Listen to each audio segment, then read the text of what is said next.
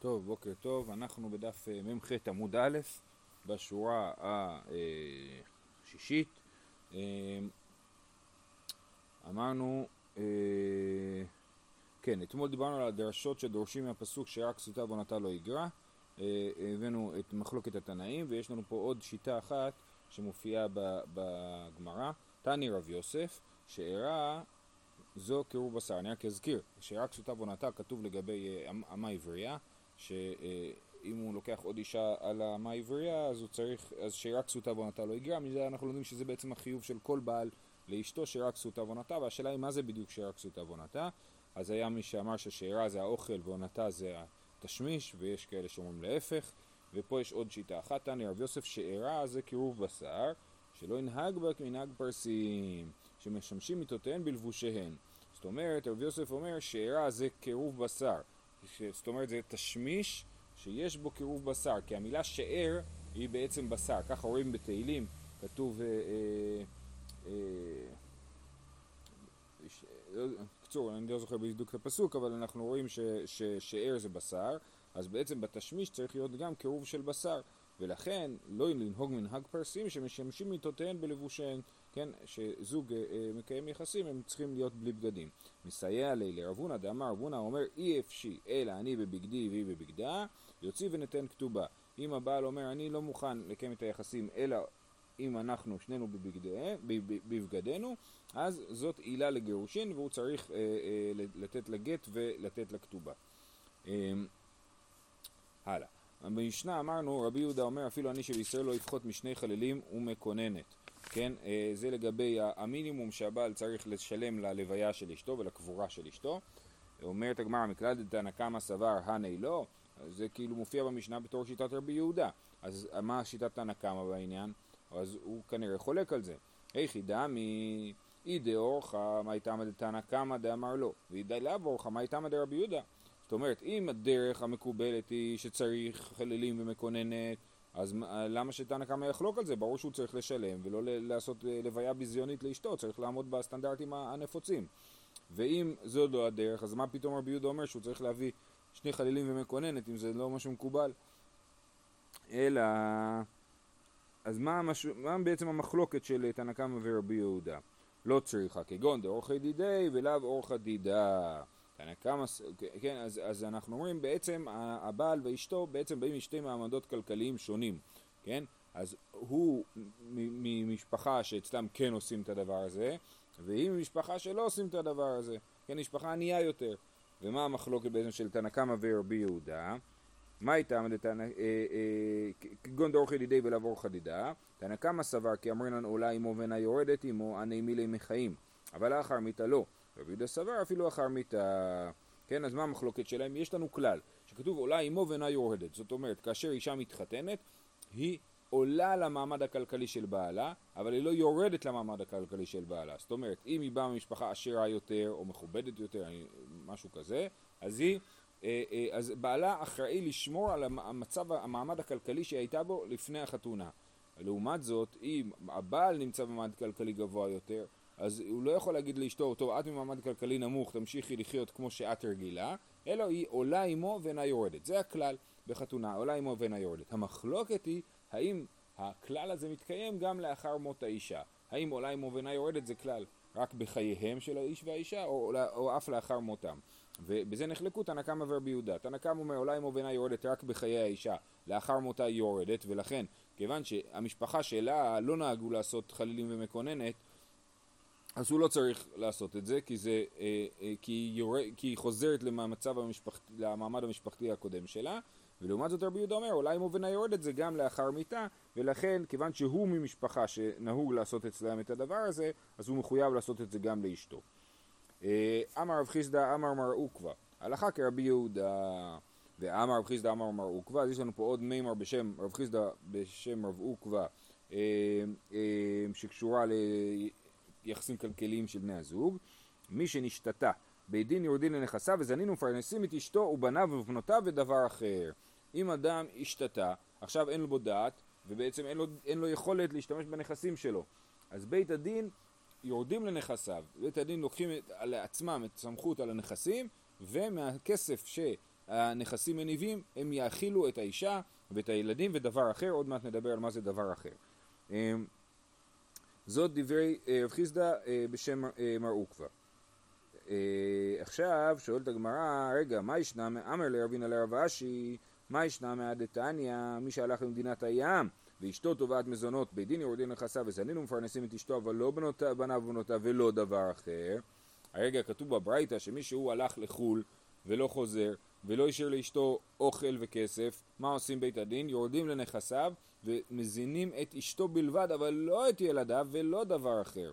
אז למה אם הוא השתתה אז אנחנו מזינים גם את ילדיו, ואם הוא לא השתתה מזינים רק את אשתו ולא את ילדיו?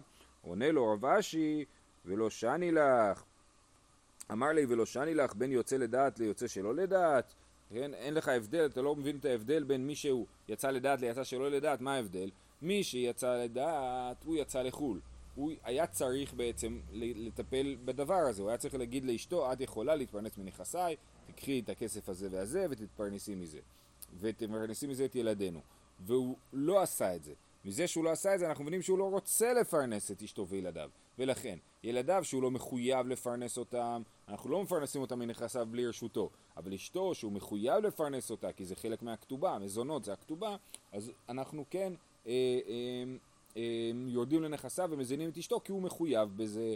זה הדין במי שיצא למדינת הים. אבל מי שנשתתה, הוא לא תכנן להשתתות, הוא פתאום השתתה, ולכן זה שהוא לא אמר לזון את אשתו ואת ילדיו לא מוכיח לנו שהוא לא רוצה. אנחנו מניחים שהוא כן רוצה לזון את אשתו וילדיו, ורק הוא, אה, אה, הוא לא אמר את זה כי לא היה לו הזדמנות, כי הוא השתתה.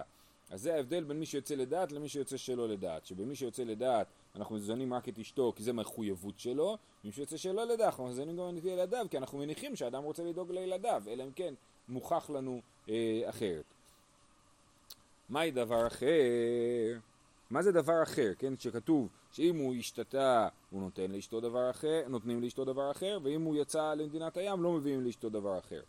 מה, אה, רב חיסדא אמר זה תכשיט, רב יוסף אמר צדקה, זאת אומרת במסגרת זה שאנחנו זנים את האישה אנחנו מביאים לה, מביאים לה עוד כספים גם לדבר אחר וזה תכשיט או צדקה, כן? אז זה שוב, מי שהשתתה אנחנו מביאים לאישה דבר אחר ומי שיצא למדינת הים אנחנו לא מביאים לאישה דבר אחר מאן דאמר תכשיט, מה זה צדקה? צדקה הכוונה היא שיהיה לה כסף לתת לצדקה, כן? שכולם יהיו שהיא נמצאת במעמד שהיא יכולה אה, לתת צדקה. אז מאן דאמר תכשיט, כל שכן צדקה. מאן דאמר צדקה, אבל תכשיט יאבינן לה. דלא ניחא ליה דתינבל. אה, עכשיו את זה צריך להסביר, אה, רש"י מסביר שזה מוסב על הברייתא. זאת אומרת הברייתא שאומרת שמי שהלך למדינת הים לא נותנים לאשתו דבר אחר, אז מי שאומר אה, אה, אה, שנייה, מי שאומר תכשיט, שמביאים לה תכשיט, כל שכן שמביאים לה כסף לצדקה, כן? כי זה, אה, אה, סליחה, מי שאומר שלא מביאים לה כסף לתכשיט, כל שכן שלא מביאים לה כסף לצדקה, כי תכשיט הוא, הוא צורך יותר בסיסי של האישה. מאן דאמר צדקה, שמביא, שלא מביאים לה כסף לצדקה, אבל תכשיט כן מביאים לה כסף, כי תכשיט יאבין עלה דלא ניחא ליה דתינבל, במסגרת זה שאנחנו מביאים לה מזונות, אנחנו מביאים לה גם כסף לתכשיטים. עכשיו תכשיט הכוונה פה לא לתכשיט, אה, אלא ל, ל, ככה רש"י מסביר, לבשמים, כן? לתכשיטים שהכוונה היא לתכשיטי נשים, הכוונה היא לקוסמטיקה. קוסמטיקה ובשמים, תמרוקים מה שנקרא. אז זה, זה תכשיט. אז לא נוח לגבר שאשתו תתנבל, ולכן אנחנו יורדים לנכסיו ומשתמשים בהם גם למזונות וגם לתכשיטים.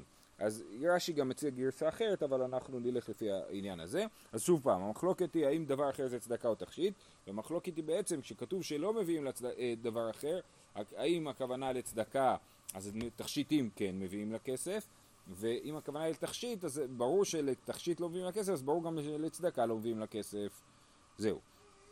אמר רב חייא בר רבין, אמר רב הונא, מי שהלך למדינת הים ומתה אשתו, בית דין יורדים לנכסיו וקוברן אותה לפי כבודו.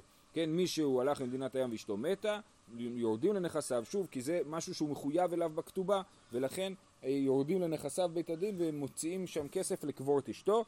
כתוב, קוברן אותה לפי כבודו. שואלת הגמרא לפי כבודו ולא לפי כבודה?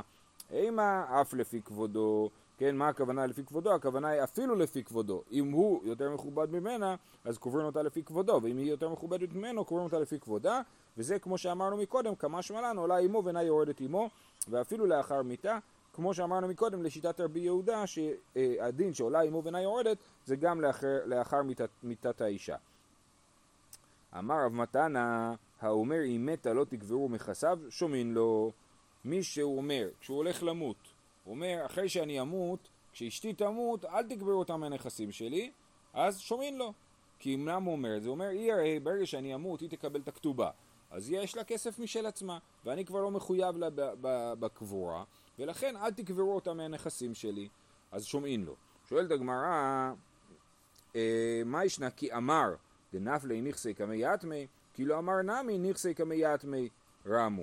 זאת אומרת, מה, מה זאת אומרת? אם הוא אמר לו לקבור אותה מנכסיו אז אנחנו מקשיבים לו, אבל אם הוא לא אמר את זה אנחנו כן נקבור אותה מנכסיו? הרי ברגע שהוא נפטר, אז הנכסים הם עוברים ל, ליורשים שלו. היורשים שלו לא מחויבים בקבורת האישה, היא לא בהכרח האימא שלהם, כן?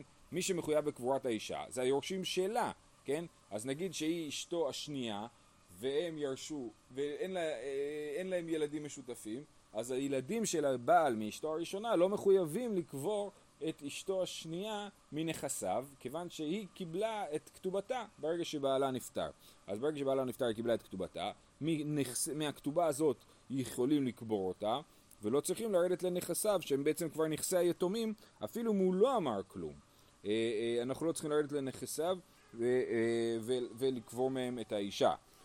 אז ממילא יוצא שהאמירה הזאת של רב מתנה היא לא הגיונית, כי רב מתנה אמר האומר אם מתה לא תקברו שומעים לו, אבל אמרנו גם אם הוא לא אמר את זה היינו שומעים לו, כי זה הדין, שהנכסים עכשיו הם נחשבים של, ה, של היורשים ולא של הבעל. אלא, מה אמר רב מתנה? אלא האומר אם מת הוא לא תקברו מנכסיו, אין שומעים לו. אלא מה שרב מתנה בעצם אמר זה משהו אחר לגמרי, הוא אמר כשאני אמות אל תקברו אותו, אותי מנכסיי, תעזבו, הצדקה תקבור אותי. אז את זה אנחנו לא שומעים לו. למה? לא כל אימנו שיעשיר את בניו ויפיל עצמו על הציבור, כן? אין לו את הזכות ואת הסמכות להחליט שלבנים שלו יהיה הרבה ירושה והקבורה שלו תיפול על הקופה הציבורית, אז אין לו זכות לזה ולכן כן יקברו אותו מנכסיו. זהו, משנה, לעולם היא ברשות האב עד שתיכנס לרשות הבעל לנישואין. זאת אומרת, כל עוד אומנם האישה התארסה, עדיין היא ברשות אביה. ולאיזה עניין ברשות אביה? כל מה שאמרנו במשנה הקודמת לגבי אה, האב זכאי בביתו, כן? אז כל זה נכון עדיין גם כשהיא מאורסת, חוץ מהעניין של הפרת נדרים. עכשיו, ורק אחרי החתונה, אז היא הופכת להיות נשואה לבעלה. לדוגמה, אם היא, היא התארסה עם בת כהן, אז היא אה, לא יכולה לאכול תרומה עד שהיא תתחתן, ולא לפני כן. אה, מסר האב לשלוחי הבעל, הרי ברשות הבעל. הלך האב עם שלוחי הבעל, או שהלכו שלוחי האב עם שלוחי הבעל, הרי ברשות האב. זאת אומרת, אם האב מסר את הבת שלו לשליחי הבעל, שהם באו לקחת אותה לחתונה, והוא נשאר בבית, האבא, אז ברגע שהוא מסר את הבת לשלוחי הבעל, אז היא עברה לרשות הבעל, ועכשיו זה כאילו התחתנו. אבל אם האבא הולך עם השליחים של הבעל, אז הוא בעצם לא מסר את הרשות עליה לבעל, ולכן היא עדיין ברשותו. הגמרא תדון בשאלה לאיזה עניין בדיוק מדובר. אז מסר האב לשלוחי הבעל, הרי ברשות הבעל. הלך האב עם שלוחי הבעל, או שהלכו שלוחי האב עם שלוחי הבעל, הבעל בעצמו לא הלך, אבל השליחים שלו הלכו, הרי היא ברשות האב, עד החתונה. מסרו שלוחי האב לשלוחי הבעל, הרי ברשות הבעל. כן, אם שלוחי האב מסרו לשלוחי הבעל, גם זה נחשב למסירה, ולכן אה, אה, היא הופכת להיות ברשות הבעל. בקיצור, ברגע שהבעל, האבא, בעצם משחרר את, ה, את התפיסה שלו כאילו בבת, הוא מסר אותה לבעל, מסר אותה לשלוחי הבעל, מהרגע הזה היא הופכת להיות ברשות הבעל. ואנחנו עוד מעט נראה אם, אה, אה, לאיזה עניין מדובר. שואלת הגמרא מהי לעולם? כתוב במשנה לעולם היא ברשות האב עד שתיכנס לרשות הבעל. מה זה לעולם? היו יכולים לכתוב היא ברשות האב עד שתיכנס לרשות הבעל. תשובה לאפוקה ממשנה ראשונה, דתנן הגיע הזמן ולא ניסו אוכלות משלו ואוכלות בתרומה, כמש מלן לעולם. אז את המשנה הזאת כבר נתקלנו בה בדף ב' במסכת. אה, אה, כן, כתוב הגיע הזמן ולא ניסו, הבעל התארס עם אשתו והם קבעו תאריך לחתונה והגיע הזמן ולא נישאו, כן, הם, הגיע זמן החתונה, אבל הם לא התחתנו עדיין מכל מיני עיכובים שנגרמו בעקבות, באשמת הבעל, אז אוכלות משלו ואוכלות בתרומה. מהרגע שהגיע תאריך החתונה, זהו, הוא כבר מחויב לזון את האישה, ואם הוא כהן והיא ישראלית, היא יכולה לאכול בתרומה, כי זה נחשב כאילו היא כבר נשואה לעניין הזה. אז זה מה שהיה כתוב במשנה שנלמד בפרק חמישי. אבל במשנה שלנו לא כתוב ככה, כתוב לעולם היא ברשות האב עד שייכנס לרשות הבעל הנישואין, זאת אומרת שלא נכון, שלמרות שעבר התאריך של החתונה והם לא התחתנו עדיין, עדיין היא ברשות האב ולא יכולה לאכול בתרומה עד שהיא תתחתן ממש. אומרת הגמרא, מסר האב לשלוחי הבעל, הרי ברשות הבעל. אמר רב, מסירתה לכל חוץ מתרומה. רב אומר, לכל העניינים היא נחשבת מסורה לבעל, חוץ מלעניין תרומה, שהיא לא יכולה לאכול תרומה עד, אה, עד החתונה. אבל לעניין ירושה, לדוגמה, אם אה, אה, מסר האב לשלוחי הבעל והיא מתה בדרך, אז מי יירש אותה? מה זאת אומרת? לדוגמה, הרי היא כתבה בנדון, היא כתבה בכתובה נדוניה, נכון? יש להם כתובה, בכתובה כתוב נדוניה, אז מי יקבל את הנדוניה? האבא אומר הם לא התחתנו עדיין, והבעל אומר נכון אבל היא כבר ערבה לרשותי, אז אומר רב מס, לכל, מס, אה, מסירתה לכל חוץ מתרומה. אז הבעל יורש אותה מרגע המסירה, לפני הנישואין. ורב אסי אמר אף לתרומה, כן, גם לעניין תרומה אז היא אה, נחשבת ל, אה, אה, לנשואה ויכולה לאכול בתרומה מרגע המסירה. הייתי וירבונה לרב אסי ואמר לחייה ברב לרב אסי אז יש פה אה, אה, רבונה וככה רב אמר מסירתה לכל חוץ מתרומה. רב אסי חלק עליו ואמר מסירתה לכל אף לתרומה. ואז אה, אה, רב הונא שהוא תלמיד של רב או חייה ברב סליחה וגם חייה ברב שהוא הבן של רב הם מתווכחים עם רב אסי מקשים עליו קושייה כן? אה, כתוב לו במשנה לעולם היא ברשות האב תיכנס לחופה אז אנחנו מבינים שהיא לעולם ברשות האב. גם בזמ... אחרי המסירה על הבעל, היא עדיין ברשות האב. לאיזה עניין מדובר? לעניין תרומה? אז, אז סימן שמסירתה לכל חוץ מתרומה, בניגוד למה שאתה אומר רב אסי. אמר לו רב, אז רב שמע את הקושייה הזאת, ואמר להם, מה אתם מקשים קושייה לרב אסי? תיגשו קושייה טובה, זאת קושייה גרועה. אמר, אמר לו רב, לאו אמינא לכו לא תזלו בתר איפכא, אל תהיו הרי מה הם עשו? הם בעצם כאילו מיהרו להקשות, כן? הם מיהרו להקשות, הם הלכו בתר איפכא. זאת אומרת, הם הלכו, הם אמרו את ההפך. הם יכלו לחשוב קצת ולהבין שהקושייה שלהם היא לא קושייה, והם לא עשו את זה, ולכן הרב אה, אה, כועס עליהם. אומר להם, לא אמרתי לכם לא תזלו בתר איפכא? הוא יכול לשנוי ילכו, מסירתה זו היא כניסתה לחופה. הרי רב אסי בקלות יכול לתרץ שמסירתה היא-היא כניסתה לחופה. נכון מה שכתוב לעולם היא ברשות הבעל עד שתיק... לרשות האב עד שתיכנס לרשות הבעל, כן, זה אה, לחופה, אז זה נכון, אבל במקום חופה יכול להיות מסירה וזה מתפקד כמו, כמו חופה, ולכן זאת לא קושייה על אה, רב אסי. אה, עכשיו יש לנו פה עוד שיטות באמוראים, כולם מהדור הראשון של האמוראים. שמואל אמר לירושתה, שמואל אומר אה, אה, מה שכתוב שמסר אב לשלוחי הבעל לרבישות הבעל זה לעניין ירושה, כמו שהסברתי מקודם, שאם היא מתה לפני הנישואים, אחרי המסירה, אז, חס ושלום, אז אה, אה, הבעל יורש אותה. ריש לקיש אמר לכתובתה. ריש לקיש אומר לעניין כתובתה. שואלת הגמרא, מה זאת אומרת לעניין כתובתה? לכתובתה, מה היא? כן? די מתה ירית לה? מה זאת אומרת לעניין כתובתה? שאם הוא יור, שהוא יורש את הנדוניה, הרי זה בדיוק מה ששמואל אמר, היינו דשמואל. אז למה ריש לקיש אמר, אה, מה, כאילו מה העניין שיש לקיש שיגיד עוד פעם את מה ששמואל אמר? אמר אבינה, לומר כתובתה מאחר מנה. להגיד שהיא נחשבת לנשואה על איזה עניין? שאם האב מסר לשלוחי הבעל, ואז נגיד מת הבעל, ולא היא, אז היא עכשיו צריכה להתחתן מחדש, עכשיו היא תקבל כתובה של מנה, היא תחשב לאלמנה. כל עוד היא הייתה מאורסת ולא נשואה ובעלה מת, והיא עכשיו תרצה להתחתן מחדש, היא נחשבת לבתולה, שכתובתה 200. אבל לאחרי המסירה, אז היא נחשבת לבעולה שכתובתה מנה, למרות שהיא לא בעולה, היא רק אלמנה, אפילו לא אלמנה גמורה מנישואים, כי הם לא התחתנו עדיין, היא רק הייתה מסירה. אז זאת שיטת ריש לקיש. אמר אבינה לומר כתובתה מאחר מנה. רבי יוחנן ורבי חנינא דאמרי תעבר ומתייסרתה לכל אף לתרומה. כן, אז מקודם ראינו ששיטת רב אסי שמסיירתה לכל אף לתרומה, וגם רבי יוחנן ורבי חנינא גם כן חושבים ככה. אז ככה יש לנו פה מחלוקת מאוד רחבה. יש לנו את שיטת רב שמסירתה לכל חוץ מתרומה, את שיטת רב אסי, רבי יוחנן ורבי חנינא שמסירתה לכל אף לתרומה, את שיטת שמואל שמסירתה לירושה, ואת שיטת ריש לקיש שמסירתה זה אומר שכתובתה מאחר מנה. אז אומרת הגמרא, מי טבעי, אה, הלך האב עם שלוחי הבעל, או שהלכו שלוחי האב עם שלוחי הבעל, או שהייתה לה חצר בדרך ונכנסה עמו ללין, למרות שהם ישנו ביחד בדרך, אף על פי שכתובתה בבית בעלה, מתה אביה יורשה. זאת אומרת, אם לא הייתה מסירה, איך לא הייתה מסירה? כי הלך האב עם שלוחי הבעל, או הלכו שלוחי האב עם שלוחי הבעל, ואפילו אם הבעל והאישה ישנו ביחד בחצר שלה, נכנסה עמו ללין, אז אפילו אם כבר כתובתה בבית בעלה, זאת אומרת כבר היא העבירה את הנדוניה, את כל החפצים שכתובים בנדוניה שהיא אמרה שהיא מעבירה לבעלה, היא כבר העבירה אותם, אפילו שזה כבר בבית בעלה, היא מתה אביה יורשה, זה נחשב שלא הייתה מסירה עדיין ולכן האבא יורש אותה.